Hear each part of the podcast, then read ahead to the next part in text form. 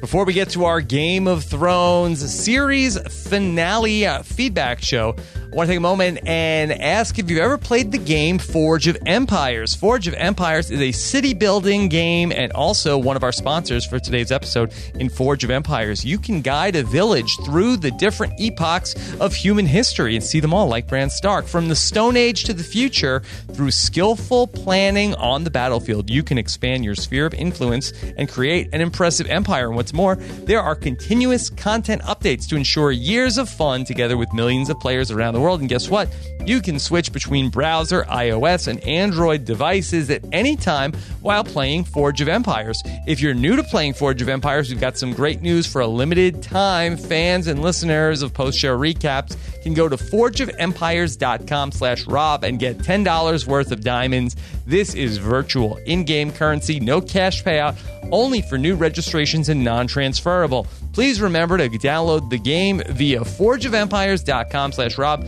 Don't forget the slash Rob in order to get yourself started with that $10 starter package. That will get you that virtual in game currency of 650 diamonds to start building your own empire. Simply go to forgeofempires.com slash Rob now to download, install, click, claim the gift, and get 650 diamonds right from the start at forgeofempires.com slash Rob.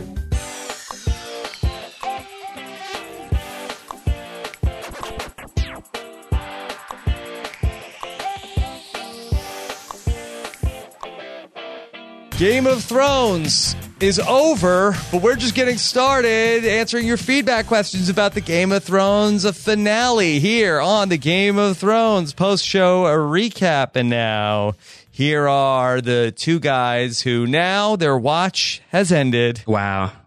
I am Rob Sister here with Josh Wigler. Josh, how are you? Wow. That's crazy. That's a crazy thing that you just said. Yeah. It's over. Yeah.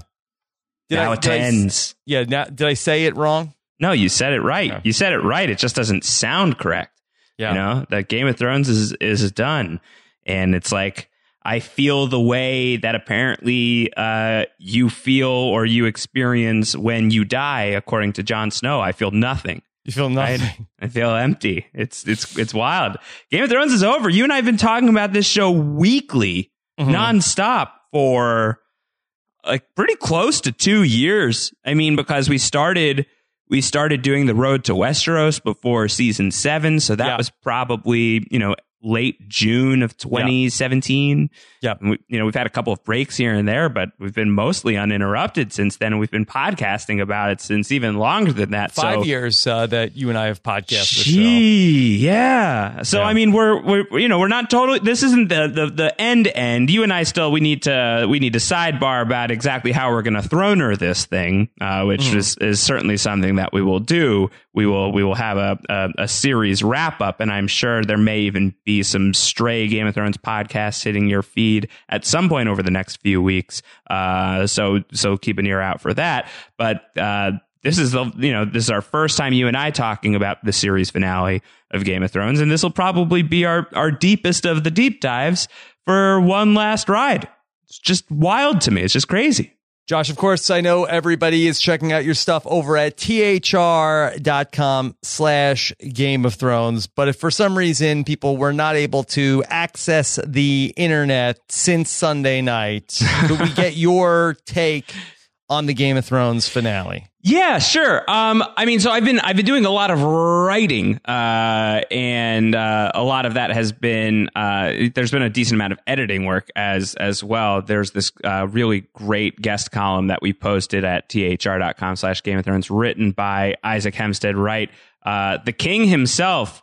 Uh, Bran the Broken wrote a really great column about uh, his experience going through Game of Thrones and his interpretation of the ending and everything like that. And that was something that uh, that I had set in motion months ago, thinking that it would be really fun to have a column from somebody who has been part of the Game of Thrones cast since uh, the beginning, or at least close to it. If I couldn't get someone from the beginning, and ideally one of the kids, considering that they grew up on this show, like they grew up before our eyes, but this was part of their lives all the way through. Uh, and I'd had like some rapport with Isaac Hempstead Wright from interviews over the years, and knew that he was a very intelligent guy, and really was probably going to do a really excellent job of of writing something like this. And uh, by the by the time the finale was, you know, getting close to like a half hour from finish or 20 minutes from finish or whatever it was, and Bran is crowned the king, there was a part of me going, wow, uh, that was a coup. That was very exciting. So a lot Wait, of the, so you you were basically like the Tyrion Lannister of that. Uh, basically, the powers that be were like, well, we need somebody, and you stood up and said. Well, How about Bran? What, what about Isaac Hempstead Wright? he's Yeah. uh, he has the best the best story out of everybody. Yeah, yeah. Well, he's got a great story at the very least, and Yeah. he's a he's a great storyteller. Uh, so it, yeah, And he was the- like, "Why do you think I came down here?" yeah, why do you think I wrote all these words? Uh, so that it was just amazing to me when that was happening. So I I I had a, a level of kind of meta joy watching the Game of Thrones finale that uh, felt like a really fun culmination of of my experience getting to cover the show since uh, in some way, shape, or form since the very beginning. Uh, so that felt like a really fun, cool personal victory. And if you haven't if you haven't read the column, I really recommend that you do. Uh, Isaac writes so well about his experience on on Game of Thrones, and as I tweeted out, he is an editor's dream. He submitted the article with like flawless formatting, grammatically Wow. perfect, uh, required very minimal edits. I've uh, I've edited a lot of freelancers over the years, and I would I would rank Isaac Hempstead Wright really high uh, in the pool. So if the king thing doesn't work out, uh, he could come for my job, and uh, I would I would probably give it to him happily. Uh, so so there was that. As far as the episode itself and my my reaction to the episode itself, um, I think uh, you know it, was fine. it, it was fine. It was totally fine. I think it was mostly totally fine. I wasn't I wasn't uh, enamored with it. I wasn't infuriated by it. I didn't feel I didn't feel much one way or the other, which is, you know, maybe an indictment of the final season or perhaps a reflection of my own burnout with Game of Thrones, which by my own admission is very much a factor in, in a lot of my headspace these days. Um, but there were there were a lot of things that happened in the finale that much like the rest of the season i i wonder more about the execution of some of these moments and some of these twists and turns versus the outcomes of these Right. twists and turns i'm mostly really good with basically every single outcome uh, I I am mostly really happy with uh, who's on the throne, such as the throne exists. We'll talk about that. We'll debate that. I am mostly pretty happy with Jon Snow going back north, going into the true north. I love Arya surviving, going to see what's west of Westeros. I love Sansa Stark, Queen in the North. That's very exciting. Um, but the condensed format of the final season, all of the the rushiness of it all, I think somewhere around episode three or four is where it really started to hit me that like this is just too fast and it's happening at, at such a speed that it's going to be very hard to feel well and fully satisfied by it by the end. So I kind of felt that coming and I kind of felt like this was a headspace I had been in before with a show that I loved and cared about a lot more than I love and care about Game of Thrones, uh, i.e., Lost about a decade ago. And so I felt these sort of familiar feelings, and the fact that I felt more, um, you know, less personally invested in it and more professionally invested in it, or more invested in it from you know this very different vantage point of rather than just this being something that I I love purely to love it. I really enjoy it and I enjoy talking about it and I enjoy like digging into the themes. But for me, that's also work. Um, so there was like a clinical level that I was able to get to, where I was just like, this is kind of fascinating to me the way that this is all wrapping up, both from the the story perspective and sort of the behind the scenesy aspects of it that I'm able to like I'm able to cherry pick what I enjoyed about it and really cling on to that stuff and really enjoy it. And then the stuff that I don't like that much, I can identify that and not be that upset with it. So I'm ultimately I'm ultimately fine. My life will go on, uh, and I am I am really excited to dig into a lot of these things with you very much. I wonder, did the uh, Game of Thrones fan base, in a lot of ways, uh, use up a lot of backlash uh, on the way to this point? And uh, I, I feel like that a lot of the reactions to the finale itself were uh, a, little bit blunted as opposed to uh, the reactions to earlier episodes, specifically last week's episode. Yeah, I think I think the bells was really the indicator of the kind of the, the tone in which this show was. You know that that was the after after watching Daenerys Targaryen ravage King's Landing, you had a real sense of like the taste that Game of Thrones was going to leave in your mouth, and it happens to taste a lot like ash for some people. Uh, the joy turning to ash, as Tyrion once warned.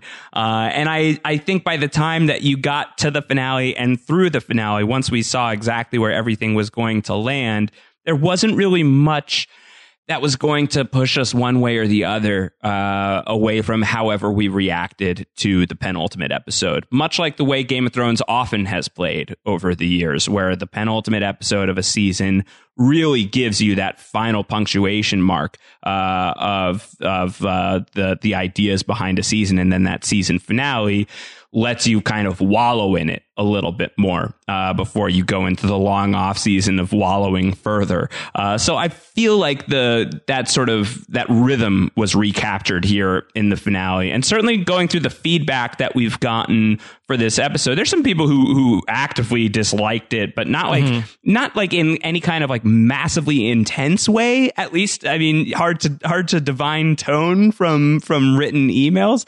Uh, but it seems a lot more of people who are either shrugging their shoulders or people who are just like kind of exhausted by how they feel about the show if they're feeling negatively about it. Um, so I think that there was some level of resignation coming into the finale for the people who were not enjoying the final season. So that by the time that the final episode aired, and if you didn't like it, I think at that point you you were kind of you were kind of braced for that. You were kind of expecting it. Okay, we are going to get into answering your feedback questions here today. But first, uh, let me take a moment and thank one of our sponsors. And uh, this is a great one as we are talking about the end of Game of Thrones because uh, this is a, a, uh, great way to go back and uh, take a look at Game of Thrones and much more with Comixology. Amazing. Now, if you're a fan of Game of Thrones, now you can experience it in a new way with Comixology, which is Amazon's digital comics service. They have Game of Thrones comics and a whole bunch more. This service is amazing. Uh, Josh, I did not know a lot about Comixology, but you are a, a big fan. I love Comixology. I use Comixology all the time. Comixology, if you're a comic book fan and like you're afraid to go to the comic book store or you don't know a comic book store near you, but like you're a Marvel fan or you're maybe you you you saw Aquaman, you saw Khal Drogo and Aquaman, you say I want to read some Aquaman comics and you want to dive into the DC Comics library Comixology has has what you need. Uh, they've got you know, and, and you don't have to clog up your house with all of the with all of the the various uh, single issues, which can really stack up uh, as as uh, I have learned over the years, the the digital archives are are really really helpful, environmentally to, friendly. Yes. Yeah, environmentally friendly, and you're able to to like sneak your comic book reading habit on the side if you don't want anybody else to know about it. So yeah, I'm I'm on Comixology every Wednesday when I have my new subscriptions for like Walking Dead comes in. A lot of my my my man Brian K. Vaughan, he's got Paper Girls that's about to be wrapping up pretty soon. Uh, but I wasn't aware of a, a Game of Thrones comic book and now I am, and I'm doing some light research into it, and it seems it seems pretty exciting. I'm pretty happy about this. Yeah, Comixology is an app for your smart devices. They've got the website too. Here's how it works. You buy from their selection of over 100,000 comics, graphic novels, and manga. Am I, am I saying that right? Manga. Manga. Manga. Yeah. and join their comixology unlimited reading service. Uh, read as much as you want from over 20000 titles including game of thrones uh, which are uh, adapted from the novels in uh, beautiful uh, gorgeous uh, full color. Really cool to look at game of thrones. In the comic book version yeah. they've got a cinematic reading mode called uh guided view as well Lots of cool stuff. You're going to love Comixology right now. You can try Comixology Unlimited free for 30 days. Just go to Comixology.com slash PSR to get started. That's Comixology, which is C O M I X O L O G Y dot com forward slash PSR. Don't wait, that's Comixology with an X, Comixology slash PSR to give it a try free for 30 days. Uh, great offer. Okay, Josh. That's awesome. That's really great. get into our feedback questions. All right. Well, I mean, just just to kind of get into some of the reactions to the finale, like this was one of the harshest reactions to the finale that I encountered by going through the feedback we received. It's from Andrew from Minneapolis, who cites another podcaster in the RHAP family. Uh-oh. Andrew from Andrew from Minneapolis writes. No offense to Taran Armstrong, but was this the plain yogurt version of the finale? After seven plus seasons of fantastic, flavorful moments, this finale was just okay, kind of like plain yogurt. Uh, even though I am not a Big Brother person, I am aware of Taran loving the plain yogurt, being a big fan of a yogurt with nothing mixed in, uh, which is which is you know that's a thing. Uh, I I eat the the Siggies, Rob, which is the Icelandic yogurt, uh, and I get the kind that has I get the kind that has just a touch of honey. What is this called? Siggies? Siggies? Yeah, Siggies, or or as I like to pronounce it around my household, Siggus. Uh, it's S I G G I S. It's very good. It's very creamy. It's got some great mouthfeel. The yogurt. It's a very reliable breakfast in the morning. Uh, and I, I sometimes will get the fruit flavored Siggus, uh, or Siggies, however you'd prefer to pronounce it. They would love this in the North. Tormund Giantsbane would be a huge fan of this yogurt, by Is this the way. another commercial? This is not. this is not. There's no no sponsor and uh, no no Roots Chris advertising here either. Uh, but I I give it like a I get the kind that has a, a touch of honey and it is just like barely flavorful. Uh, and I feel like that was kind of that was kind of the finale. I would add I would add a pinch of honey to this plain yogurt finale. Yeah. Yeah, okay. I, I get that. I mean, um, the Daenerys being killed, you know, the headline is, you know, evocative. Uh, but I think that most of us uh, kind of presume that this had to happen based on Yeah. the events from last week. I, I enjoyed the first half of the episode more.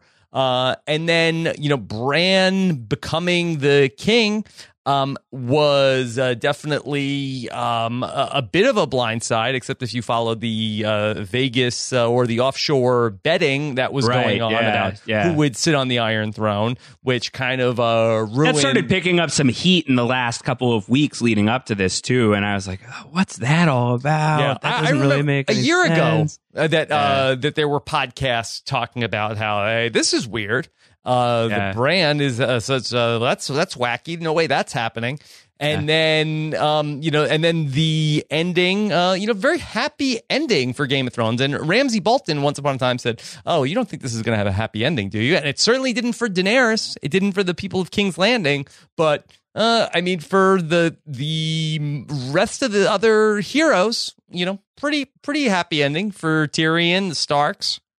Yeah. Well, we'll test that. We'll test that notion the deeper we get into the into the feedback. I wanted to I wanted to pull out one of the takes that we got. We got a lot of people who wrote in just with like long sprawling commentary about what they liked and what they didn't like about the finale. I really appreciate you guys sending that in. We just can't read all of it on the air, but I, I thought that this one was was an appropriate length um, and and really speaks at least to, to how I'm mostly feeling about the finale. Uh, I'll gauge your reaction to this uh, after I read it, Rob. This is from the great Derek Blaze who wrote in. Uh, Derek wrote in and said, "I wanted to write in because I feel like my take isn't represented much in the masses." I'm not mad at how the show ended, and I'm not over the top thrilled either. The way I would describe it after reflection is I'm at peace with how the show has ended. Okay. I wish we would have had a full season to truly finish this show off right, but other than that, I don't really have any qualms with how things ended. Yes, some of the arcs for our characters were sped up a lot, but the arcs overall feel pretty earned to me. I honestly enjoy the ending for House Stark a great deal because Arya, Bran, Sansa, and Jon have had such different journeys and they were all apart for most of the series. So is it really that far fetched that they would all be apart again at the end? This is what they know. It's being on their own journey. And while Jon's may upset people the most, at the end of the day, Jon never really wanted to rule. Jon started the show as someone cast aside in his family. And while they love him and while they love him more now than ever, it's fitting for his journey to come full circle and that he'd be on his own again, not ruling anything and just hanging out with Tormund beyond the wall in some buddy cop adventure. So I guess at the end, I'm not really asking much of anything. I'm just writing mainly to say, I think it's okay to be at peace with this ending and that I hope you both and anyone else out there can reach this same place, even if it takes people a little longer. That's from Derek Blaze. What say you, Rob of House Cesternino, Rob the Broken. Uh, are you are you broken? feeling are you feeling I think I'm probably more the broken of the two of us these days. How are you feeling peaceful about Game of Thrones? Are you are you able to reach that place yet or will that come later? Yeah, I, I mean, I, I, think I'm definitely at peace about uh, the uh, Game of Thrones finale. I, I mean, I was uh, looking forward to getting to this point because it was, uh, you know, a, a fun ride uh, to to get here. That uh, you know, then the the final season certainly you know raised some some problems that we have discussed at length but you know that uh, I I don't I don't think that this was you know a finale that you end up uh, being you know uh, angry with or upset with. I think it was uh, just some of the bumps along the way yeah, I think that I think so. I mean, well, I think it, it really depends on like how firmly of an issue you took with the Daenerys turn. Like if that was like an unforgivable sin, then I think you're going to loathe the finale, and I think that Game of Thrones is going to end up leaving a really sour taste in your mouth. Um, and I and I understand that because while I think it does ultimately make some sense, and I and I get what they were going for with the Daenerys turn, I think that there's a lot in there that they could have done a lot better to really get you on board with with that. And more so, and it's a new headline that we can talk about this week, and we'll we'll talk about it the further on we get into this. Is is Bran ending the show as the king of the not seven but now six yeah. kingdoms? Is you know that one really feels like it comes out of nowhere. To me, that tracks a lot better from the perspective of the books and tracks fairly terribly from the perspective of the show. I as agree. much as I as much as I love Isaac Hempstead, right? Don't get me Great wrong. guy. Great solid, guy. Solid so- guy. Solid yeah. guy. But but but I, I think that the show could have done a lot better of a job yeah. at getting us on board with that ending. Uh, and I think that there is a fascinating amount of innards to pull out of the beast yes. of that storytelling decision. I think yes. there's a lot. Can we there. get into that? Sure, let's do it. It's a, I'm, I'm going to have to reformat my the way that I have the feedback organized, but I'm happy to get into that right now. Absolutely. Yeah. Okay. Uh, can I uh, give you this? I, I, don't know if we have this as a feedback question, but Just, uh, let me launch into it. Yeah, for sure. Posit this. What was the point of Drogon melting the Iron Throne mm-hmm. if but 10 minutes later, Bran is going to be named the king? Right. Uh, so we did get a version of that question. We got this from Jordan Smith, who said, What's the purpose of the Iron Throne being melted? Obviously, it had some huge symbolism, albeit way too on the nose, but they go ahead and just elect a new king right after? Who cares if the throne is gone if there's still a king? It reminds me of The Last Jedi when we had so much buildup to the Jedi Uh-oh. temple being destroyed and finally getting rid of the old ways just to find out Rey stole the books. They subverted themselves. yeah, I you know that Dany wanting to break the wheel, you felt like okay, well Drogon said Drogon's like, well, you know what? Drogon is so smart because uh, Drogon says, look, that Daenerys is dead and if it was because of this infernal throne, I'm taking it out on you, throne. Even though I was the one that actually torched the entire city, uh, right. it was actually me, Drogon, and uh, I feel badly about it. But the throne made me do it. Take this throne. I've had it with you. Right. I I love the people who there there was a great cartoon that I saw making the rounds online of what Drogon imagined it looked like when Daenerys died because he's not there. He doesn't witness it happening. And the cartoon like posits like an angry sentient Iron Throne stabbed her because it has all of the pointy, sharp aspects of it. Oh. And so Drogon thinks, like it couldn't have been Jon. yeah, he He's can't good guy. differentiate. Yeah, He's a solid guy. Yeah. He smells good. Must have Yeah. been this spiky chair. yeah, that's it. Which I think, I mean, that's a solid interpretation. And I, I think, like, one of the things, you know, that for me, what, what will make me feel like more at peace with, with an, when I encounter an episode of TV that I've had a lot emotionally invested in and it just doesn't go the way that I want it to go, if it leaves me any room for an alternate interpretation, I'll always scoop that up. Uh, and so, like, if you're really mad or baffled by why Drogon would melt the Iron Throne, I love that interpretation. I love that just like in his Drogon dragon brain. He's like, oh, curse you, Iron Throne. You killed my mother. Yeah.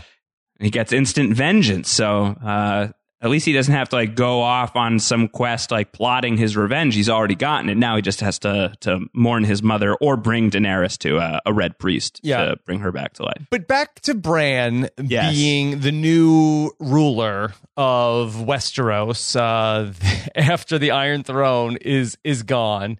So uh, there was there was an article that was posted to uh, theringer.com and uh, it's by uh, Danny Heifetz uh, and it's called Evil or Incompetent, the Bran Stark edition.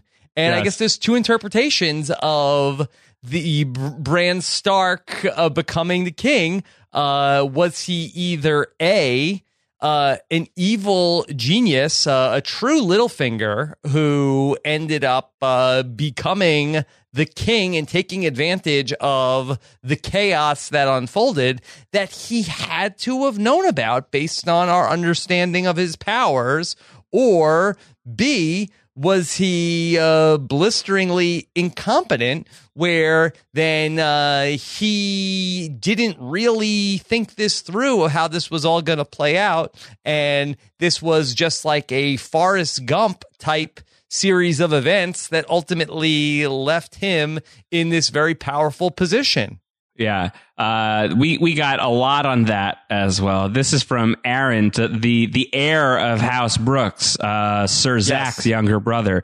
Uh, Aaron wrote in and said, "I just refuse to accept the conclusion is as happy as it appears on the surface. I think Bran was not on the throne, but rather the three eyed Raven was. He keeps saying I'm not Bran anymore." With the prequel series already being announced as The Long Night, could it be possible that the big reveal is that the three eyed raven is actually evil and recontextualizes how we view the ending of the main series? Maybe each reveal Bran made and to whom was his way of rigging the game and ending up in control. From telling Theon he's a good guy, but he just needed Theon to buy him a little more time, to telling Sam to the smirk at the end. Ramsay said it best. If you think this story has a happy ending, you haven't been paying attention. Am I way off here? My brother says that's giving D&D too much credit, but it just feels too clean and too happy. Uh, as you say, Rob, you're pointing to the Ringer article as Sir Aaron is writing into us and as many others have had their takes on yon internets, uh, your bronze yon internets. Uh, there seems to be a lot of people who are fielding the possibility that this was a dark ending and it's like an evil king and, and Bran like saw this coming all the way through. And I mean, he does have that line to Tyrion when Tyrion says, I know you don't want it, but if we give it to you, will you take it? And Bran says, why do you think I came all this way? And, uh, that certainly, we've questioned along the way can Bran see the future or not? I mean, unless he was just like very intuitive. he saw a dragon flying over Winterfell in one of his prophecies He Or- saw or flying over King's visions. Landing. Yeah, Yeah, yeah. So you get the sense that he probably sees things coming. So he probably saw himself on the Iron Throne. And so maybe there's just like an element of this is just the way it's supposed to go and I can't change anything. And that's the lesson he learns from the Hodor thing. I don't know. I think that the show did a very, very bad job with the Bran storyline. Yeah.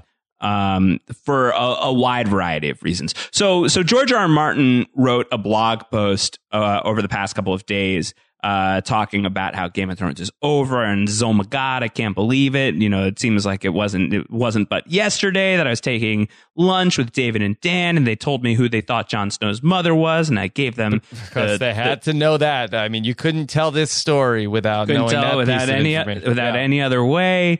Uh, and and he's just, he was just like kind of reminiscing, and then he said, "As for me, I'm still I'm still working on the books, still happening. I know better than to tell you when they're coming, but they're coming." Uh, and he says, and people are asking me, is that how it's going to end? And the answer is yes and no, and yes and no, and yes and no. Some version of that. I'm not mm-hmm. reading yeah, directly yeah. from the blog, but I'm pretty sure yeah, that's no, I did read it though. Um, and so so with that in mind like there are certain things that happen here in in the show's telling of events that i am sure are going to happen in the book's telling yeah. of events i think that there are certain ways in which characters storylines wrap up that will be uh will be very very very close if not exact uh, Daenerys sacking King's Landing in very violent fashion. I am certain that that is what George R. R. Martin is building toward, including the immediate aftermath of that being her death, whether that's at Jon Snow's hands or not. It feels like it would probably have to go to Jon Snow because that's such a big character note for Jon as well. But those two characters have yet to cross over in the book. So who really knows? Jon is actually still dead in the book. So who knows what they're going to do with Jon Snow? Jon Snow being in exile in some capacity, that makes some sense to me. Sansa, Queen of the North, that makes some sense to me. Arya's story makes a lot of sense to me as far as where that's going to go. And Bran's story makes a ton of sense to me from the perspective of George R. R. Martin, who has said when he created a Game of Thrones in 1996 and he started dreaming about it a couple of years earlier, that the first scene that he envisioned involved a young boy in this fantasy world watching his father execute this man for the king's justice and then finding dire wolves in the woods shortly thereafter. That was the first scene that popped into George R. R. Martin's head. And I'm sure that the part that he has left unsaid, the, the, the part that he has omitted from that initial vision is, and that boy would become king someday. Uh, you can, you can imagine if you're reading his books that this is the story of a man, uh, of a young, young boy who breaks, who falls, who loses everything and goes on this meteoric, improbable rise to becoming the most powerful and important and good person in all of the land. And I think that that would play really, really well in his version of events. We missed an entire season mm. with Bran Stark. They left him out for a whole freaking season. We got Dorne in season five. and we could have had like three eyed raven tree cave visions with Bran learning about what it meant to rule in Westeros, seeing Targaryen history, providing us some roadmap for, for the madness of Targaryens and getting, uh, you know, giving us a storyline that could have not only fueled Bran's eventual worthiness to rule, but also could have fueled the, the eventual final turn of Daenerys Targaryen. Um, but there's even stuff beyond that that just never really worked with Bran. I remember back uh, our our first ever Throners, which if you're a newish listener to the Game of Thrones podcasts we do here on Post Show Recaps, is the season ending award ceremony that Rob and I will do uh, at the end of any given season of Game of Thrones. And we had I forget the name of the award off the top of my head, but one of the awards was which storyline are you most looking forward to in uh, the next season? And this was before we knew that Bran would not be in the next season, and Bran's storyline tracked dead last, and so that was at the point that he had reached the cave of the three eyed mm-hmm. ravens. So at that point, the show already just was whiffing fairly hard with their adaptation of Bran. You get to season six when he finally comes back he's you know he's gleaning all this information all these powers from the three-eyed raven it's it's supercharging his body it's supercharging his brain by the end of the season, he gets that reveal that Jon Snow was born of Lyanna Stark. Uh, and when he has that final moment when Uncle Benjen leaves and they're really close to the wall and he's still with Meera and Meera is saying, Hey, are you sure you really want to jack into the weirwood tree right now? And Bran's like, I'm the three-eyed raven now. I gotta do it. And it's, he says it with like the same emotion of himself being Bran Stark. And this is after he's already gotten like the supreme download. The next time we see Bran in the season seven premiere, he's like a completely different person. Like he's a lot more robotic at that point. This is when the when the series has has made the active decision both between uh, you know the creators and Isaac Hempstead, Wright? That he's going to play him with a lot less emotion. He's going to be playing him as though he's not really Bran Stark anymore. But why would you lead us down that path if the ultimate story is that Bran Stark is going to be the king of the realm? We have to be able to invest in that guy. You're you're actively asking us not to invest in the three-eyed raven beyond the fact that he's a plot device, and that's who you're going to install on the Iron Throne. It's just a terrible idea, and it's it's, it's terribly, terribly executed. And I think that speaks to, to my big issue with the final season is I don't mind where a lot of these characters have landed, but the way in which we got to some of these landings is really mind boggling in some cases and really spectacularly mind boggling in mm-hmm. the case of Bran as the king.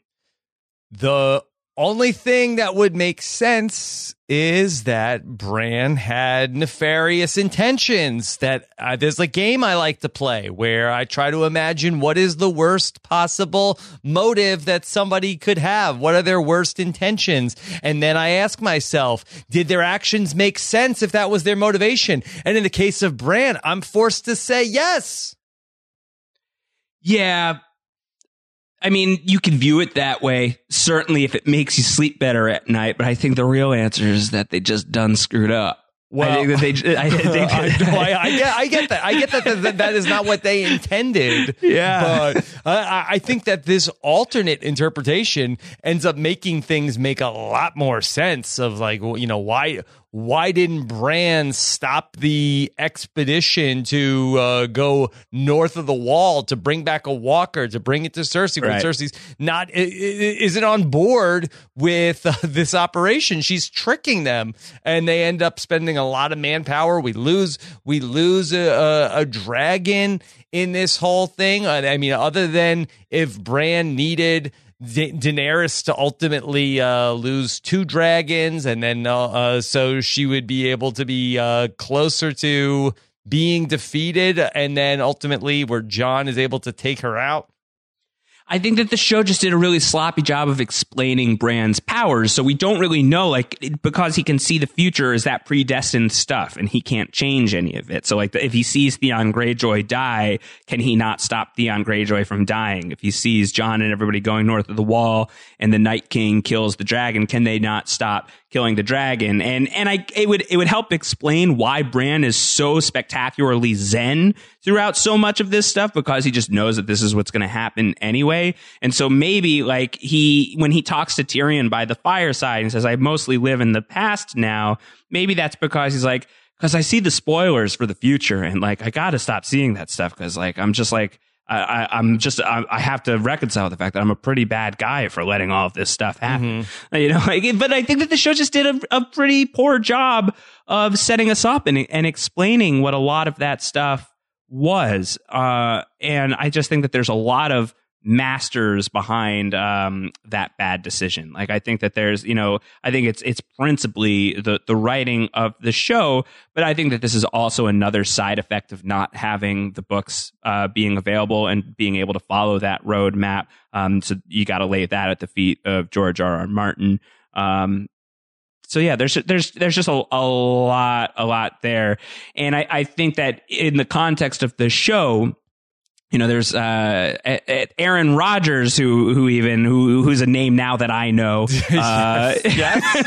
who's who's out on on Twitter, uh, you know, giving like the press conference and saying like, was that a satisfying ending? No, no, no. Uh, like because from from the that was a great from, clip. You know, it was it was hysterical. Uh, but from the from the context of the show viewer, from the context of the person who hasn't read the book, of course, Bran being the king isn't going to make sense. As Aaron Rodgers lists out, every other character had a better story. So when Tyrion is giving the speech about uh, what what brings people together, stories, stories do, and then he lays it at Bran the Broken, which is such an insulting name to begin with, uh, that everyone just seems to be on board with uh, it feels like it comes out of nowhere. And this would have been one of those moments where like maybe zig where game of th- where, where George R. R. Martin is planning to zag, like maybe go a totally different route, except I think that George R. R. Martin has this has this feeling where like he he doesn't want the show to beat him, which is obviously it's already done at this point, was but was inevitable at a certain point. Um, doesn't want the show to beat him in the telling of his tale, but also doesn't like it when they like veer too wildly from what it is he's planning. So if his plan is that Bran Stark is going to be the king, even though like the experience of just watching Game of Thrones and putting a Song of Ice and Fire completely aside leaves you with a really weird reaction to Bran being the guy to be the king, that's the story that he's telling.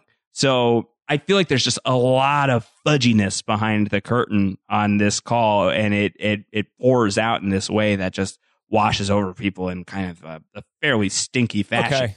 Josh, let, let's do our let's do the rewrite. Okay, so Yes. all right, we that uh, Benioff and Weiss bring us in to uh, punch up that final half hour. Okay, and now we have the ability. If it's not Bran, who ultimately rules Westeros? It's Sansa Stark with a bullet. Sansa. Easy. Sa- Easy. from the, from the north.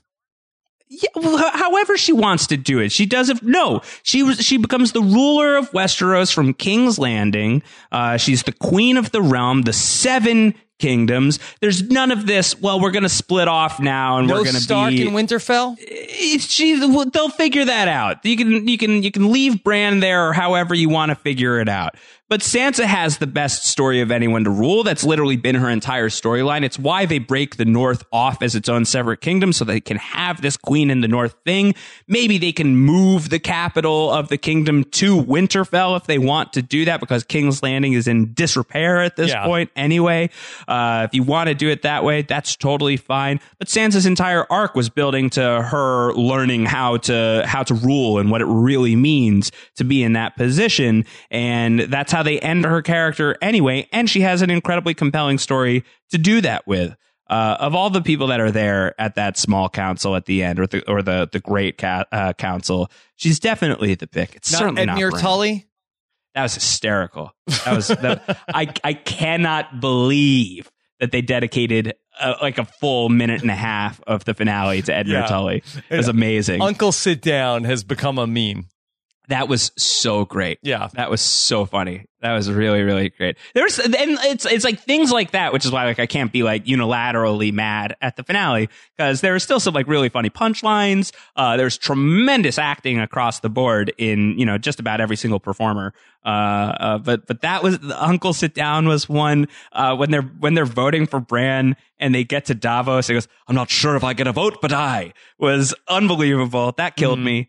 Um, yeah, it's Sansa, right? Like who else? Who else is it? It's not Bran. Yeah.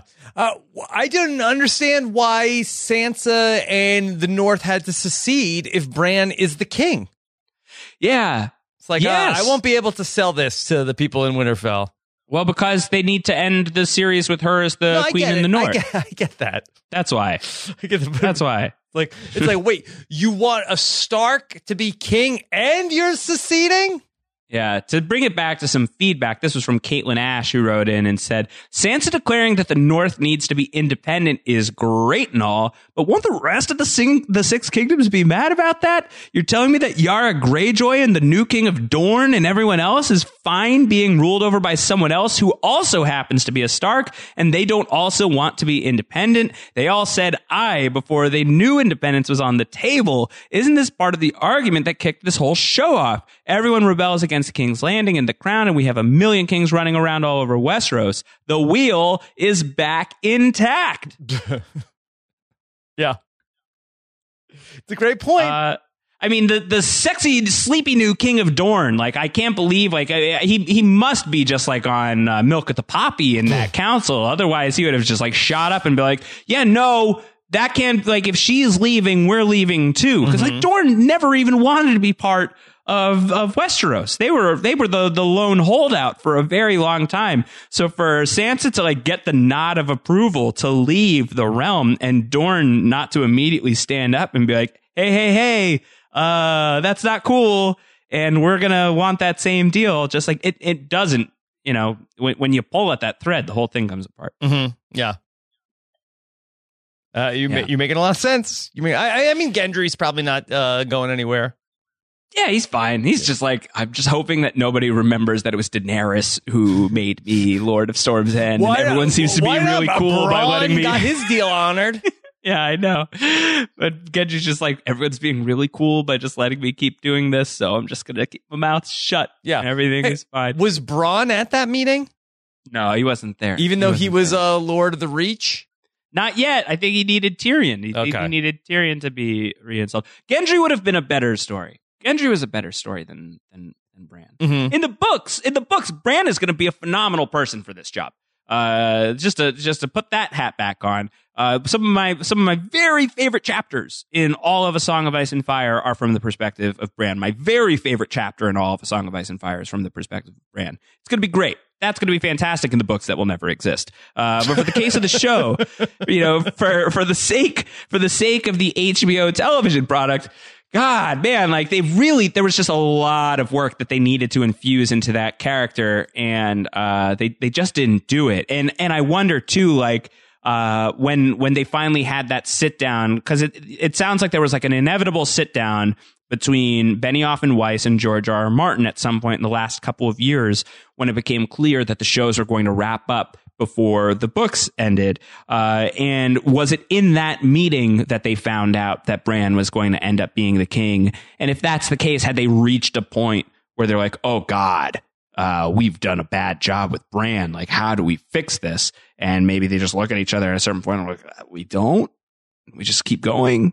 Mm-hmm. Maybe it just it just ends the way that it ends. So I don't know. That's why uh, you know, cut that tauntaun open and sleep in it. I feel like there is a lot in here. There's a lot that, in here. is that because they're making Star Wars movies now? Yes, yes, Yes, yes. That which is also what Aaron Rodgers said at the end of his press conference. Was like, I don't know. I guess he also had a cameo in. I didn't even know that, but he says at the end, he's like, uh, you know, I think uh, I was very happy that they let me on set for Game of Thrones, and I think Not that the anymore. writers, the writers have some Star Wars that they wanted to make instead. God, th- th- that was a, a deeply honest uh, confession from that man. I that was hysterical. Anyway, uh, we could talk about uh, Bran forever. I uh, just very quickly from Steve Davis, uh, the prolific Steve Davis. He says, uh, "My biggest question is everybody criticizes Robert and Joffrey for never attending a small council meeting." And then they elect this new king, Bran, and he shows up for 30 seconds only to duck out to look for a dragon. Don't they have an entire city and kingdom to rebuild?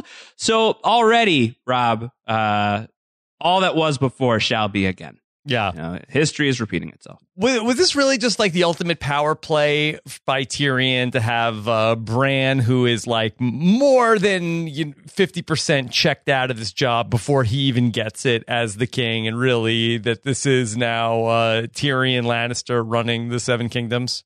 Maybe, maybe. I mean, though it sounded like he really didn't want to do it. It sounds like he really didn't want to do this job. So, uh, Tyrion, what else was he gonna do? I don't know. He loves this job. He does love this stuff. He does. He seems Yeah. to be seems to be into it.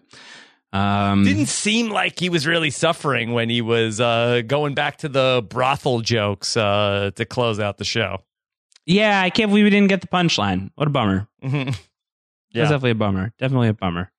All right. Uh, let me go ahead and thank our other sponsor for this episode of the Game of Thrones uh, feedback show. And uh, they've been with us all season long for season eight Blue Diamond Almonds. If we watched Game of Thrones and we were tired of the same boring snacks. So let me tell you, winter was here. And so is the perfect snack. It's Blue Diamond Almonds. Whether you were going to work, bored at work, or leaving work, these almonds are and were the perfect snack for this entire season eight. Honey roasted flavored almonds, sriracha flavored almonds, wasabi and soy sauce flavored almonds. Josh, why keep snacking on boring chips?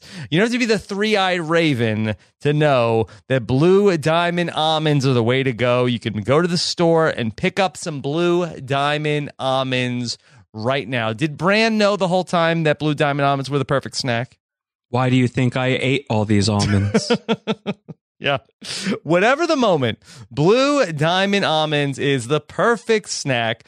Don't deny your cravings. Go pick up some great flavors right now and eat them. Blue Diamond Almonds crave victoriously. And thanks to Blue Diamond Almonds for uh, being a sponsor with us all through season eight of Game of Thrones. Okay. Josh, what's next?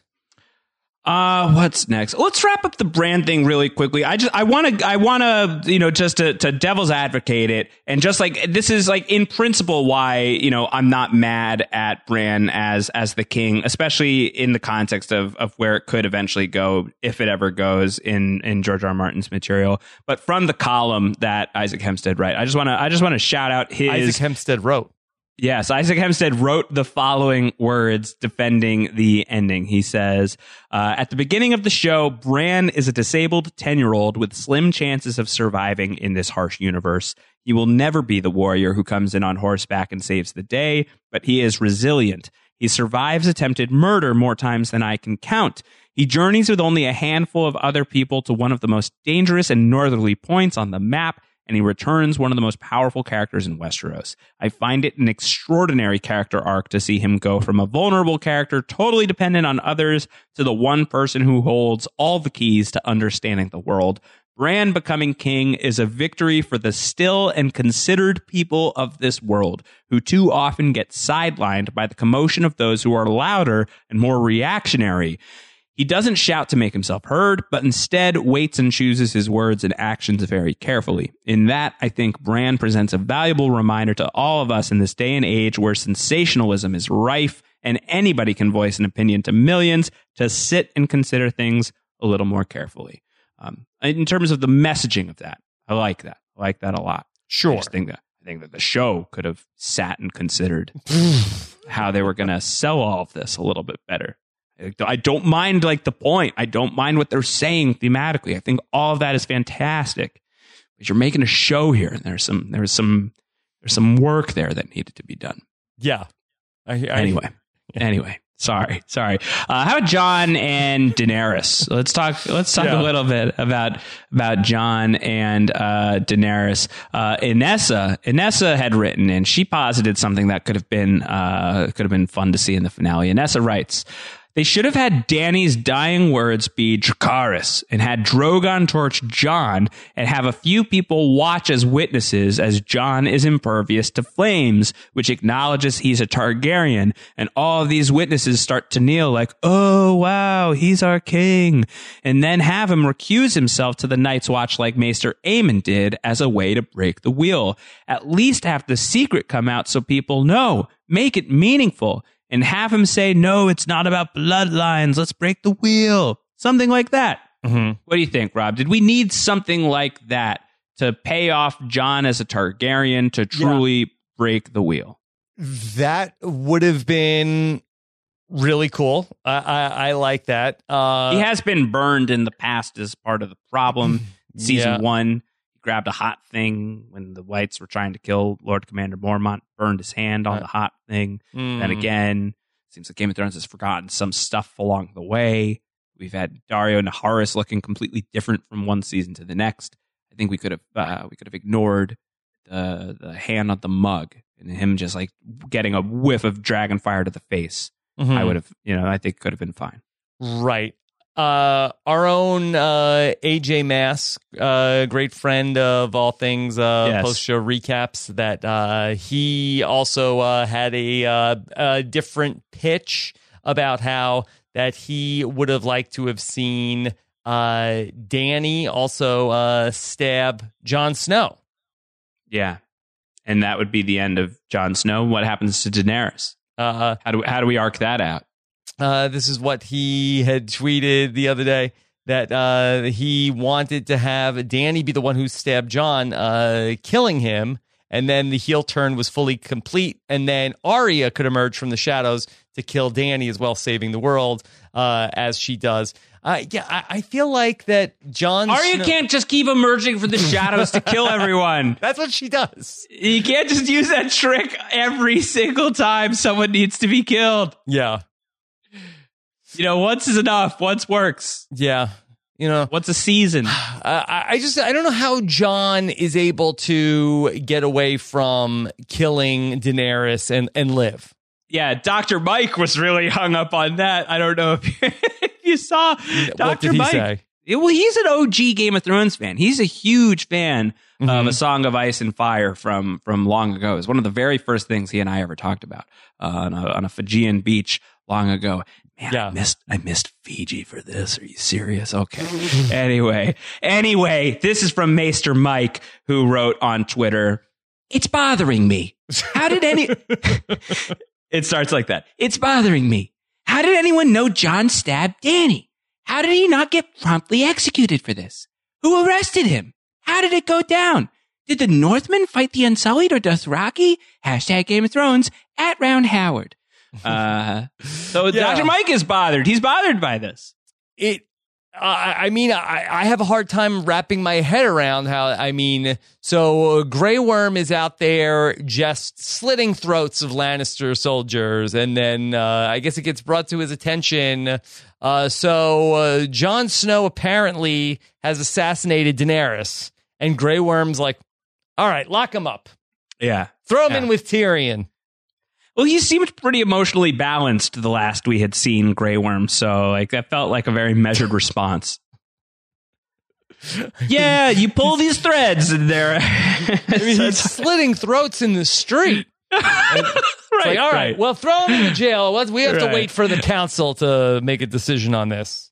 We had uh, uh, one of my favorite pieces that's on thr.com slash game of thrones right now is one that i had nothing to do with. And it is uh, by a guy named chris brower uh, or brower perhaps who's a friend of uh, one of the editors at the hollywood reporter who had previously written he had never seen a marvel movie before and he went and saw avengers endgame and wrote a review of avengers endgame from the perspective of somebody who had no idea what was going on. Uh, and he did the same thing for the Game of Thrones series finale, uh, which is uh, it, it was tremendous. For some reason, he decided uh, Arya Stark's name was Kate, uh, and had a lot of other uh, fun misspellings and confusions, like thinking Slaver's Bay was called Flavors Bay. Uh, and the the best take I thought that he had was he didn't understand why Tyrion Lannister and Jon Snow were being imprisoned in these very large rooms with so much fancy pottery. Uh, you go back and you look, and there's a lot of fancy pottery in their jail cells. Yeah. Okay. I don't know. I don't know. You should go look that up if you just want like a the perspective of a In full fairness, casual. the black cells uh, took a, a lot of damage during Took a hit. the- took a hit. They took a hit. Uh, Pete G had written in and said, "Okay, admittedly, I'm not a writer and shouldn't be criticizing Game of Thrones writers, but." Which I'll just interrupt to say, you don't have to be a writer to criticize a writer. You know, Mhm. you're you're interacting with the story. Let let us know what you think. Uh, PG writes in and says, uh, "I think they missed the mark by not having Jon and Grey Worm fight. Grey Worm could have attacked Jon at the docks. Arya could have swooped in wearing another face and saved Jon. The last 45 minutes needed some action. Maybe they were setting up spin offs, but the Middle Ages were a violent time, in this series ended with a whimper. Do you feel like the series finale was missing an action scene, Rob? Whether it was uh, what Pete is sketching out, which I feel like that feels a little too Hollywood for me, that Grey Worm shows up in the last like 20 minutes to to come in and have a big fight with Jon feels like uh, you're giving too much power to Grey Worm in that moment. But is there something that could have happened earlier in the episode, maybe, or is there something that you could have seen even late in the episode? That would have worked well for you, like some sort of super flash forward to the very end of Jon Snow's life beyond the wall, and he encounters a bear in the woods, and he fights it, and there's some narration about how the bear killed him in those woods beyond the wall, and it's like Legends of the Fall, and Jon Snow is Brad Pitt, and this is me spoiling the end of Legends of the Fall. Hmm. Yeah. Um. I kind of thought that uh, Jon Snow was going to be like assassinated as they were moving him through. Like I kind of felt like that there would be some like uh, the Grey Worm was never going to let him get away and go to this witness protection program or Right. this uh, get to uh, the wall. So I I was surprised. I wouldn't say that it was it was missing it, but uh, I was surprised that there was uh, nothing else uh, action related in this uh, epilogue. How about this for Jon Snow? This is from Richard Jones, who writes in and says, Do you think that Jon was leaving Castle Black for good in the end to move beyond the wall like Mance Rayder did? And was he telling Tyrion his plans when he said, I suppose this is the last time we'll see each other? Mm-hmm. Do you think that Jon was just going for a stroll and ranging with all these other people at the wall, or do you think he was leaving the wall forever? Well, what what do you think? Because that um, uh, I thought that in, in, when I watched it on Sunday night that he was just ranging, but I, do think that uh, the, you know my interpretation has changed to now say that he's like, what what Night's Watch? There's no Night's Watch. Uh, Right. Like I'm I'm out of here, and uh, wasn't going to uh, get involved with that. But what was it open ended, or do you feel like that there was a? Uh, it's open ended. Yeah. it's open. It's open ended. But my interpretation is that Jon is leaving for he's leaving Westeros forever, and he's going to the true North. You know, the real North, as Tormund said to him a couple episodes back. Uh, Mhm. which is like the the one place where he where he like felt truly alive. Like even when he was lying to everybody else, it's where he fell in love with the grit. You know, he he really felt that that power of that place. And like you even go back and and watch some of those scenes in Beyond the Wall, the good stuff from Beyond the Wall in season seven. You know, the pre crazy action and just a lot of those conversations. And like even there, like the scene where Jon is walking with Beric, and there's just like kind of like they're they're talking about really heavy stuff, but there's just a way in which a that the the realm beyond the wall is shot that makes it look otherworldly, that makes it look so beautiful, and makes you understand why Tormund and the rest of the free folk loved it there when they weren't being terrorized by White Walkers. And there's just even like a look of calm on Kit Harington as he's playing Jon Snow of like kind of like this sense of being home. And one of the things that I really like about where they landed with Jon is by by nature, you know, by birth, he is the heir to the Iron Throne. He is both Stark and Targaryen, but e- he he has no you know point of reference for what it means to be a Targaryen, what it means to be the ruler of Westeros. That is this is that is like eleventh hour information, and that's even probably not as late as it comes. It's it's really last minute stuff. This is not anything that he ever ever wanted or ever even imagined for himself by by nurture and even partly by nature because of his mother. You know, he's a northerner, uh, and and I think that he is somebody who who didn't who didn't want any of this stuff, but he does earn something along the way, and what he earns along the way is. You know, he's not only, you know, he, he doesn't know whether or not he saved all of Westeros. He's still debating it with Tyrion by the end of the show, saying, was it right what we did? It doesn't feel right. So he doesn't even feel great about what he did killing Daenerys.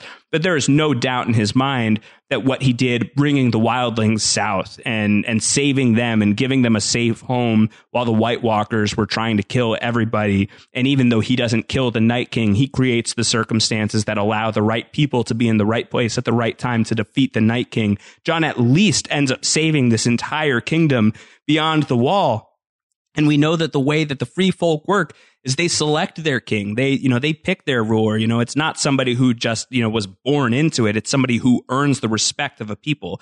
And so that final shot of Jon ranging out into the unknown with a nation at his side is really powerful. And in that way, I think Jon Snow does end the series as a king. He ends as the king beyond the wall, and it's the crown that he earned. It's not the crown he was born with. Uh, and I think that's really cool. I think that they in in the in the final minutes of the show, I think that they did a really good job with Jon Snow. Why was Tormund still at Castle Black? He's waiting for his bro. He knew. But did like Sansa back channel with him? How, no, how, how did he, know? he's he said it in in episode four when he was about to leave. He's like, "We're all gonna we're gonna go chill at Castle Black once the winter calms down a little bit. Then we're gonna go back north. But we're just like gonna we're gonna take a breath." Uh, Mhm. Because that was also crazy. So we're just going to kind of gather our wits before we go out. So by the time Jon's back, maybe Winter's chilling out a little bit. And I mean, you do get that at the very end of the of the show when he's going beyond the wall. You see very close to the wall. There's a little there's a little tuft of grass. So there's a little plant that's starting to grow out from the snow. So the winter is starting to be a little less severe as they are uh, as they are ranging to the great unknown. I like that. I thought that was good. I hear you.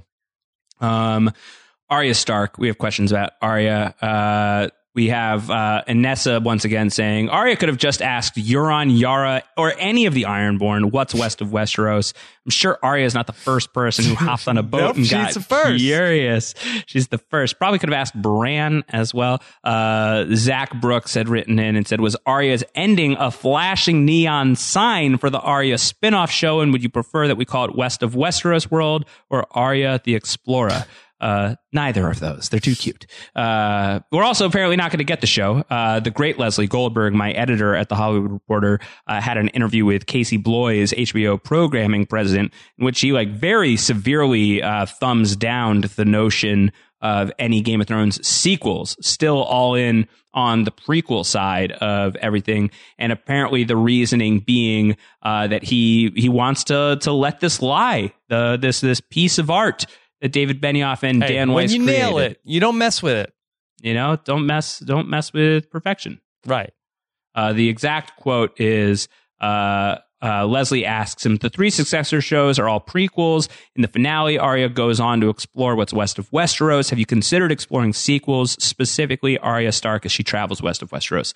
And Casey Bloys responded by saying, Nope, nope, nope, no. Part of it is I do want this show, this Game of Thrones, Dan and David's show, to be its own thing. I don't want to take characters from this world that they did beautifully and put them off into another world with someone else creating it. I want to let it be this artistic piece that they've got. That's one of the reasons why I'm not trying to do the same show over. George has a massive, massive world. There's so many ways in. That's why we're trying to do things that feel distinct and to not try and redo the same show. That's probably one of the reasons why right now a sequel or picking up any of the other characters doesn't make sense for us. So Game of Thrones did end, Rob, in a way that was a lot more open ended for many of these characters than I think I or many other people expected. Do you take this line as gospel that we will never see uh, a sequel set in the world of Game of Thrones following some of the characters who survived these events? Think never is a very long time, Josh. Uh, I, I don't know if we will see Arya Stark, uh, pirate explorer, ever as as a show, but uh, I, I cannot imagine that with this IP that we will never see any Game of Thrones that ever takes place after the events of this finale. Yeah. Um, you know, we we once thought that, you know, we were to we were going to end with Jar Jar Binks bringing about the collapse of the intergalactic whatever the hell it was called. you know, like we thought that he was going to be the guy that was responsible for creating the circumstances that led to the original Star Wars trilogy and Revenge of the Sith was going to be the end and then Disney bought Lucasfilm and we are on the verge of closing out the new trilogy of Star Wars. Never as you say, is a very long time. A lot of the people who are main characters here in Once Game Disney of Thrones, buys HBO, they're going to buy everything, man. And like eventually they are going to have Game of Thrones to develop and uh, they will create more. I mean, the more pressing question is like, will we be here as a human species by the time that Game of Thrones would be ready for the sequel? I think that there's some debate about that. But I think assuming that we are still here, Yeah. uh, there's some of the actors involved in this were, were are still so young, early 20s for, for many of them that like some story Right. that picks up when they're 40 even like that's that feels very possible to me that feels very very possible to me we may have to wait for it i'm and please i'm thrilled to wait for it. I would love nothing more than to put this on pause for a little while. Okay. that'd be great. That'd be great. Uh, Game Um, of Thrones, The Dragon Awakens. yes yes. There has been an awakening. I'd be i'd be fine with that. I'd be fine with that. Uh was it Kylo worth it? Renly is coming. Was it worth it? Was it worth it? Is uh, the Kylo Renly's good? Was it worth it? Is the gist of uh, the the same question we got from a few people uh, along the way, uh, succinctly from Matt from Newfoundland, who says, "Was your series rewatch worth it?" Uh, Sammy from A Thousand Oaks, I think it's just Thousand Oaks, right? Yeah. I have to say I don't know don't know it very well. Uh, Sammy writes in and says, given that this season's story and character development have seemed rushed at times, how do you think the series will play in a rewatch now that we know what happens and where all the characters end up? If you had done your Game of Thrones rewatch after season eight, How do you think that would have influenced your views on the characters, plot lines, and events of seasons one through seven? So, Rob, you and I, we rewatched the entirety of Game of Thrones on a weekly basis in about a year and a half from the end of season seven to the start of season eight. And we didn't have the benefit of knowing that Daenerys would go insane and slaughter a whole bunch of people. So we weren't really watching that along the way. We talked about it every once in a while, I'm sure, probably not too seriously. Did we do the rewatch wrong? Do we have to do it again? We don't have to do it again. thank you. We oh, don't have to do you. it again. Oh, okay. thank you. Thank you. Uh, thank you. Did we do it wrong? No, I, I don't think so. That there was a ton of hype coming into season eight. We timed it perfectly to be uh, set up for this. And uh, I think that maybe there might be some temptation now to say, should we go back? Should we go back and watch the whole thing? Maybe it'll make more sense. But uh, we we already did that. And I do think that on a rewatch, I do think that you probably would end up spending more time on some of the Dany stuff in terms of yeah. uh, the lessons that Dany learns uh, along the way. I think that that's probably the number one thing that uh, you might end up paying more attention to. But I think that there might also be more things that really are more glaring on the rewatch. I would be tempted to do like a Dany rewatch of going through like a lot of the Daenerys material again. Um, if not for the fact that I'd have to go through season two and I won't do it. Mm-hmm. Yeah, I'm not going back to Qarth.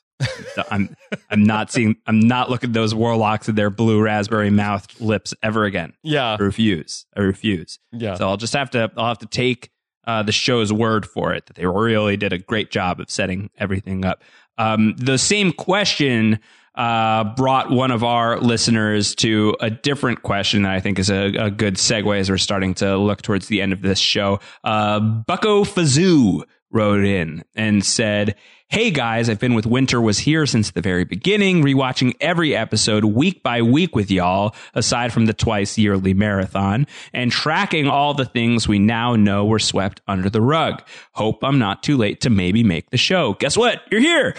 Bucko's question. He says, My question to you was going to be something like Are you disappointed to have gone through the whole series so laboriously, only for the show to leave so many of our burning questions unanswered? But that's lame and mostly rhetorical, as I'm sure there's no regrets on your end since it's your gig and all.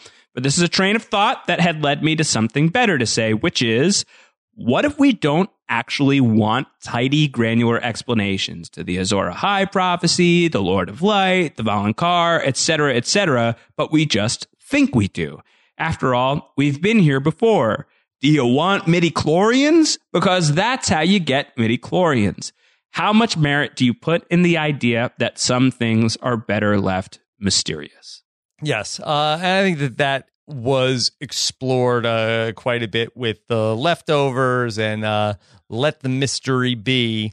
Uh, so uh, I do think that you don't necessarily need an answer to all of the prophecy, but where Game of Thrones, I think, really let people down was that we we you and I talked about this in in one of the podcasts we did to preview the season of that it's going to be about the character that that's where shows that have have succeeded have paid off their their characters more so than their mystery and prophecy and where Game of Thrones really let people down in season 8 was that they in many people's regards uh colossally let down the character of Daenerys and that journey that we were on with her over the course of eight seasons. And in, right. reading some interviews, it sounded like that uh, even uh, Emilia Clarke didn't know exactly where this was going in terms of like the sound design of how this was all treated, of all of the scenes where Daenerys is burning people previously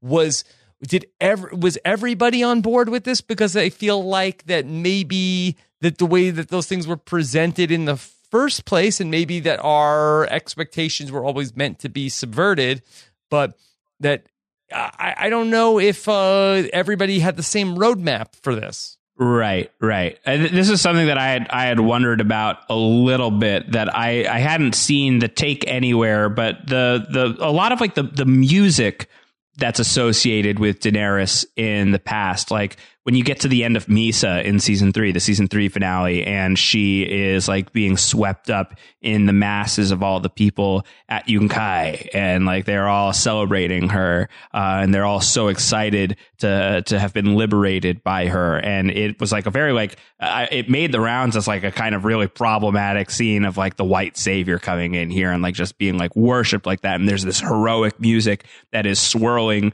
underneath the moment.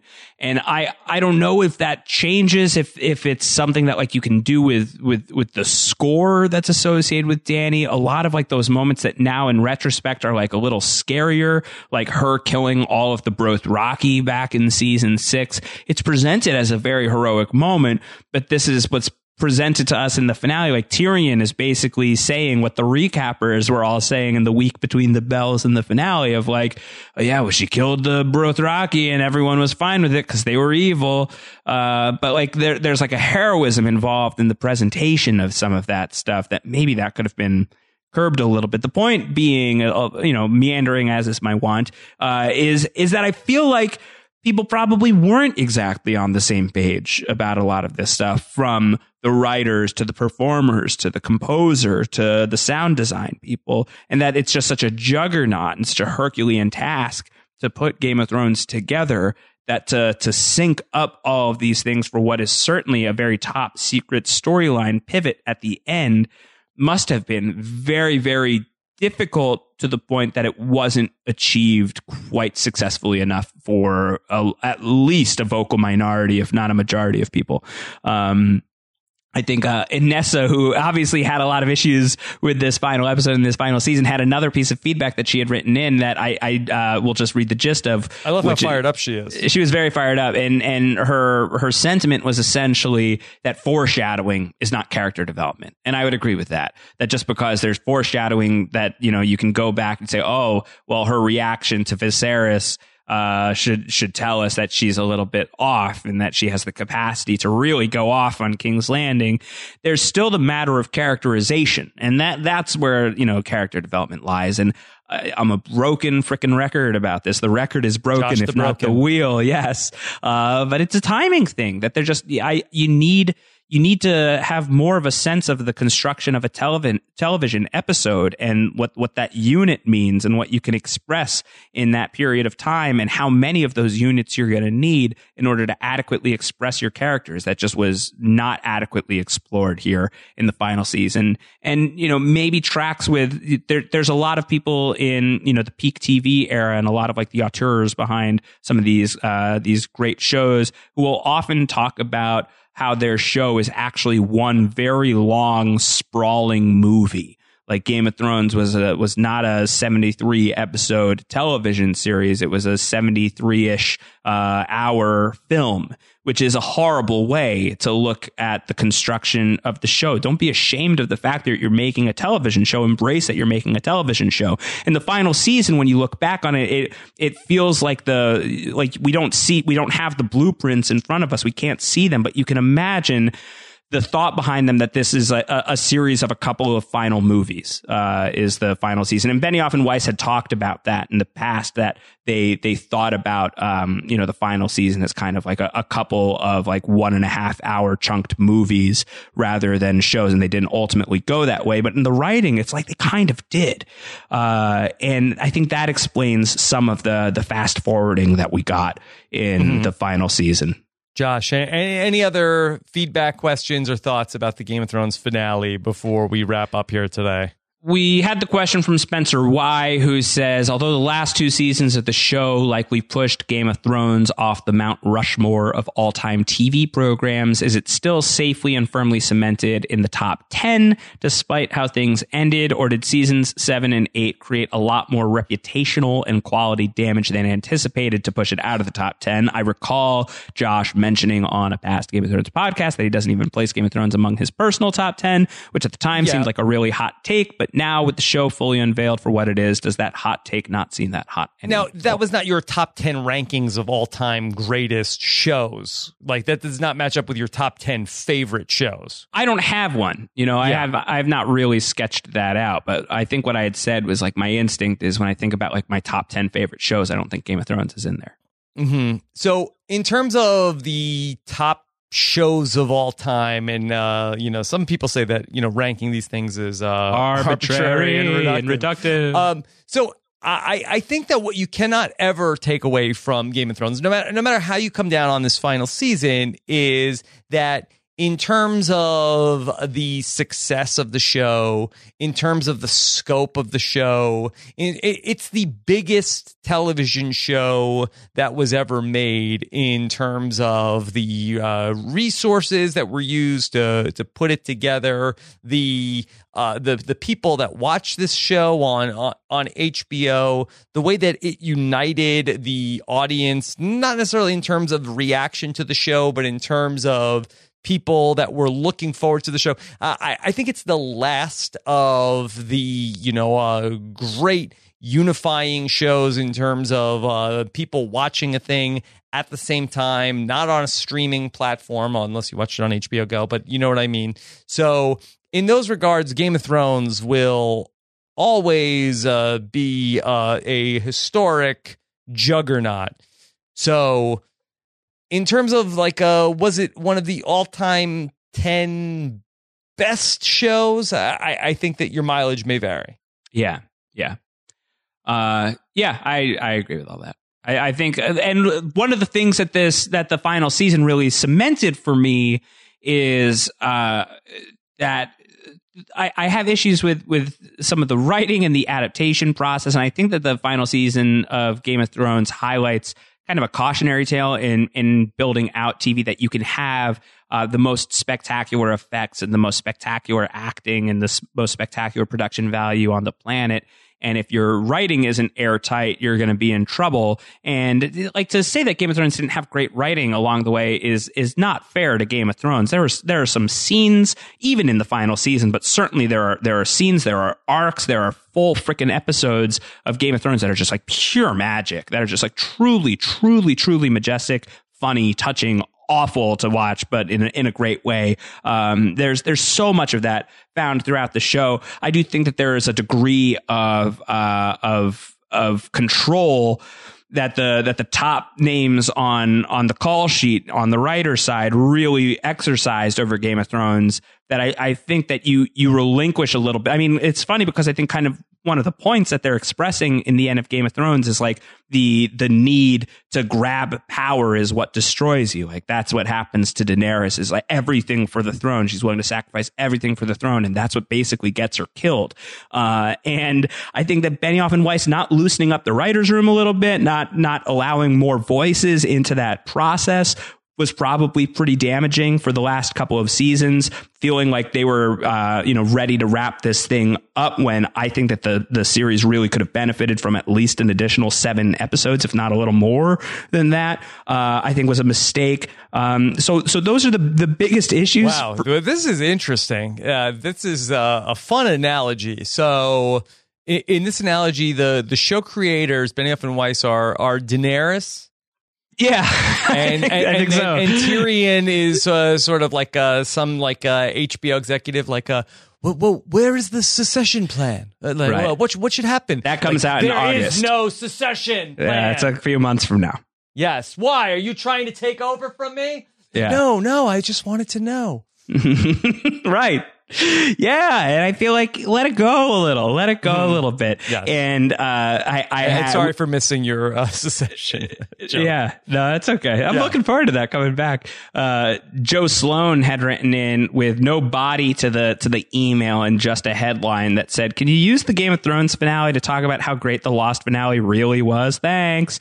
Uh, that was the subject that we got on that email, which I enjoyed, and it took me a very long time to appreciate the Lost finale. I didn't like it very much, as I've said numerous times on numerous podcasts. And I recently did a full rewatch of the whole show and I loved it. I loved the final season. I was very happy with everything. So when Tyrion says, ask me again in 10 years, maybe let's check back with the Game of Thrones finale in 10 years and maybe it'll, it'll improve yeah. with, with time. But one of the things, you know, co-creator of Lost and one of the, you know, one of really the, the very key voices creatively associated with Lost is Damon Lindelof, who then went on and created The Leftovers, which is another one of my very favorite shows and one of the best HBO shows of all time, just one of the best shows of all time. And it starts off very, very rocky. It starts off on shaky ground.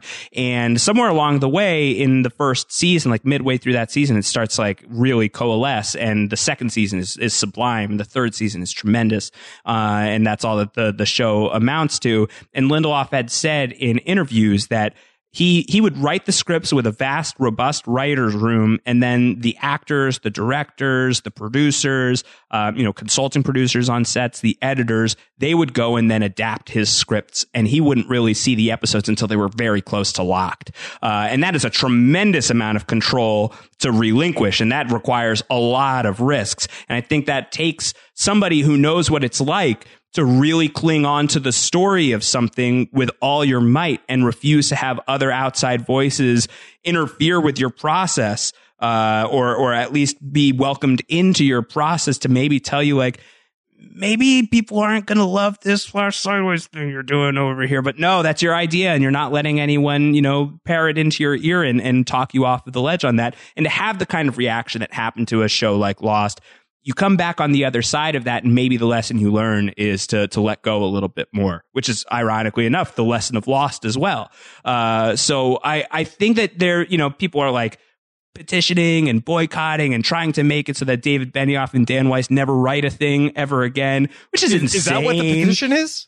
I mean, there's there's a level of vitriol towards those guys where there are people like, please don't mess up Star Wars. Don't, you're gonna kill everything. Like all of their goodwill seems to have been zapped in a certain corner of the fandom in the same way as happened with Damon Lindelof, certainly. I think that's an insanely extreme reaction. I think that they should take a vacation. I think that they should like take a meaningful amount of time to just like re-energize and, and plug back in. And I think that they should learn some lessons from this. I think it would be a real tragedy to not examine some of the reaction to the final season. They can stand by a lot of the story and a lot of the production craft as much as they want, but I think that they really ought to, you know, for the for the benefit of their future projects, I think that they need to examine the reaction a little bit and do a little bit of a postmortem of what they got right and what they got wrong because they absolutely got a lot right and they absolutely got stuff wrong. Um, but to say that Game of Thrones is a wash and that the final season tarnishes the whole experience really cheapens so much of what was expe- exceptional about this show thematically, of course and that's a lot due to writing, uh, but production value and just outstanding acting and outstanding casting. Just a lot that went so well. And, uh, just always, always an enjoyable thing to discuss. And like, think about the friends and the family that you've accumulated along the, the nearly decade long adventure of being a part of Game of Thrones. If you were with it from the very beginning, um, you know, this doesn't ruin any of that. At least it doesn't for me. And I hope it doesn't for you. Back, back to what Derek Blaze said. I hope that you can find peace with it if you're somebody who is not at peace with this ending. Okay, and I think that uh, that's a good note to start to wrap this up.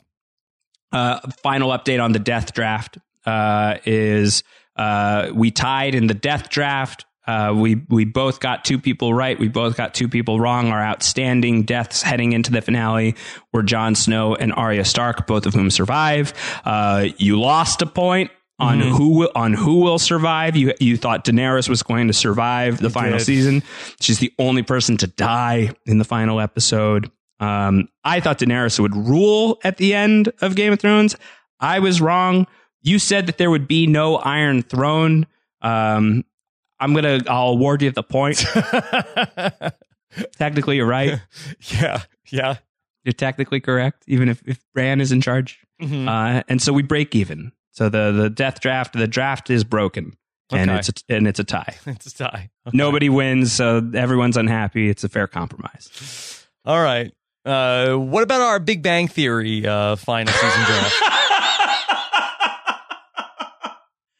uh, I'm looking forward to our Young Sheldon recaps. Young Sheldon. All right. Um, Josh Wigler, great job. Uh, very uh, cathartic talk with you today about everything. For sure. Very fun. Okay. Of course, uh, you can follow everything that Josh is doing over at thr.com slash Game of Thrones, including uh, Josh Wigler's updated every episode of Game of Thrones ranked. Yeah, uh, that that's that's up there. Uh, go give that uh, give that a look. Still doing uh, the occasional interview here and there with people involved in Game of Thrones. I have my my final chat, uh, at least about the character of Samwell Tarly with John Bradley. That has been posted. Uh, nice nice to talk to him one last time. We've got that column with Isaac Hempstead Wright. Recommend that.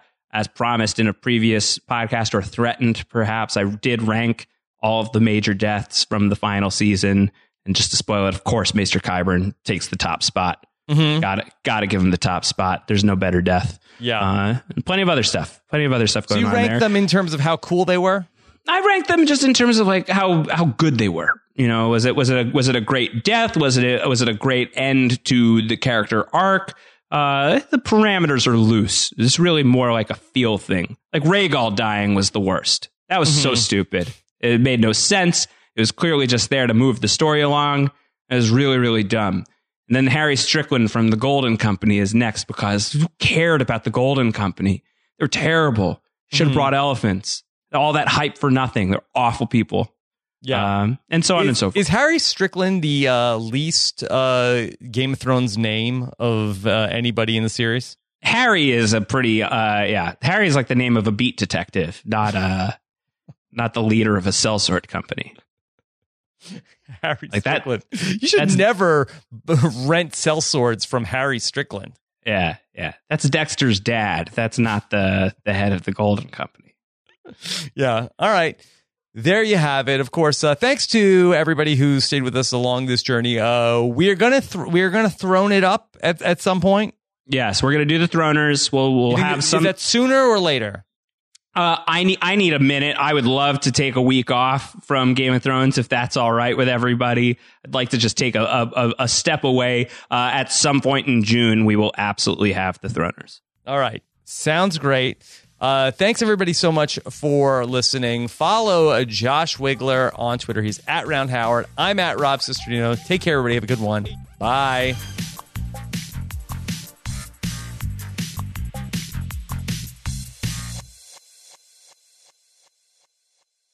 This episode of Post Show Recaps was sponsored by our friends over at True Car. Every car comes with its share of stories, like that ding in your bumper when you nervously picked up a first date, that luxury package you got after a big promotion, or the mileage you save by riding your bike all summer long. And while you can't put a price tag on your stories, now with True Car, you can at least find out what your car is worth when it's time to sell it or to trade it in. Just go to TrueCar and simply enter your license plate number and watch how your car's details pop up. Then answer a few questions. Navigation and moonroof. Watch as they bump up your car's value. High mileage. You already knew it was going to cost you, but now you'll know how much it's going to ding your wallet so you can plan ahead. And once you're finished, you'll get a true cash offer sent in minutes, which you could take to a local certified dealer to cash out or to trade in. So when you're ready to experience a better way to sell or trade in your car, Check out True Car today. True cash offer not available in all areas.